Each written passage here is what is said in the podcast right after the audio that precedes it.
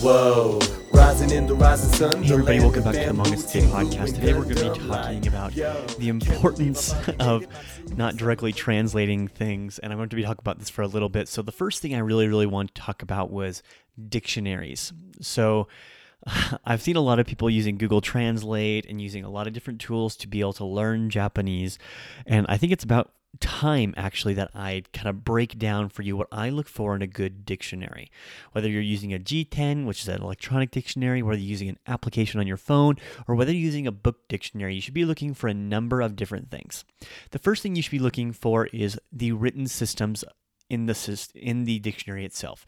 If it's written in kanji, does it have furigana, which is the little hiragana characters above the kanji?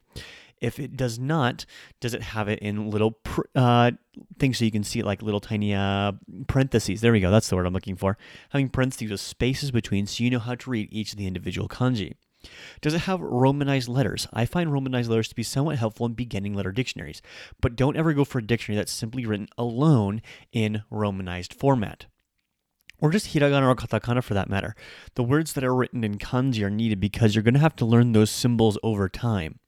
Another major thing that you should really look for is how many different variations of words that it gives you. So if it just gives you a simple meaning, then usually that dictionary doesn't work perfectly. That's because the dictionary that you're looking at most likely is made as a simplistic or beginner's level dictionary and often oversimplifies the words that you need to know in a in order to be able to speak or learn or write the language. So with those ideas in mind, make sure that you have that has it written there. Make sure that also has Japanese to your native language and back and forth. So you want to make sure that you have, of course, English and Japanese and Japanese to English, that you could be able to parse it. Another really important thing to look for when looking at a dictionary is look how comprehensive it is. There's a lot of really good dictionaries that are paper bound that will give you a good idea of what how things work. But you want to make sure that it's fairly thorough and that it's not oversimplified. That's a big point that I really think people kind of need to get nailed home when going over a dictionary. Now, all of these things are nice, but what dictionaries do I use and why do I use these particular dictionaries? Well, the first dictionary that I mainly use for quick searches instead of Google is I use one called Jisho, J-I-S-H-O dot org.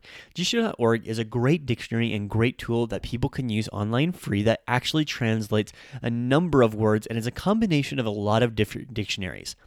This bases off like what's called well, it doesn't really matter what it's called. Regardless, the gentleman who helped create it and was the main part of it has a lot of useful things found in the dictionary, and I really, really appreciate it. And I've used when I made my own dictionary.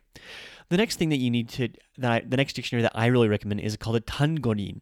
The Tangorin is a great dictionary, tangorin.com, I think, or tangorin.jp. I'll check and make sure to put it correctly in the show notes.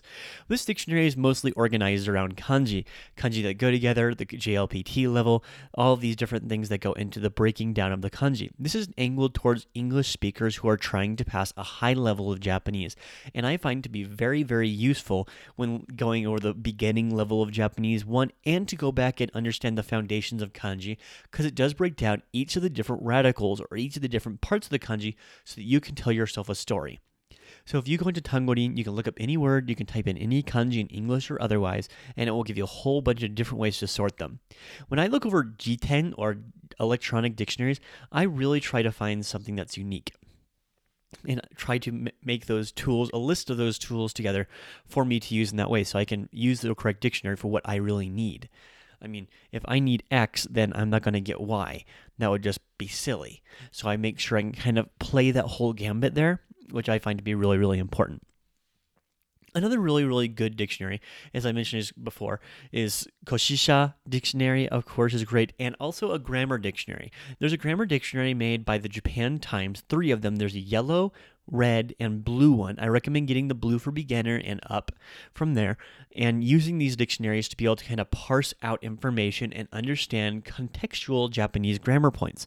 these are at least the basic ones that I use. There are a whole bunch of others. Please comment to me on Instagram or Facebook what your personal favorite grammar dictionary is so I can use it. And I will see you guys tomorrow. But remember, it takes 10,000 mistakes to become fluent in Japanese. So let's make mistakes. Until tomorrow. Ja ne.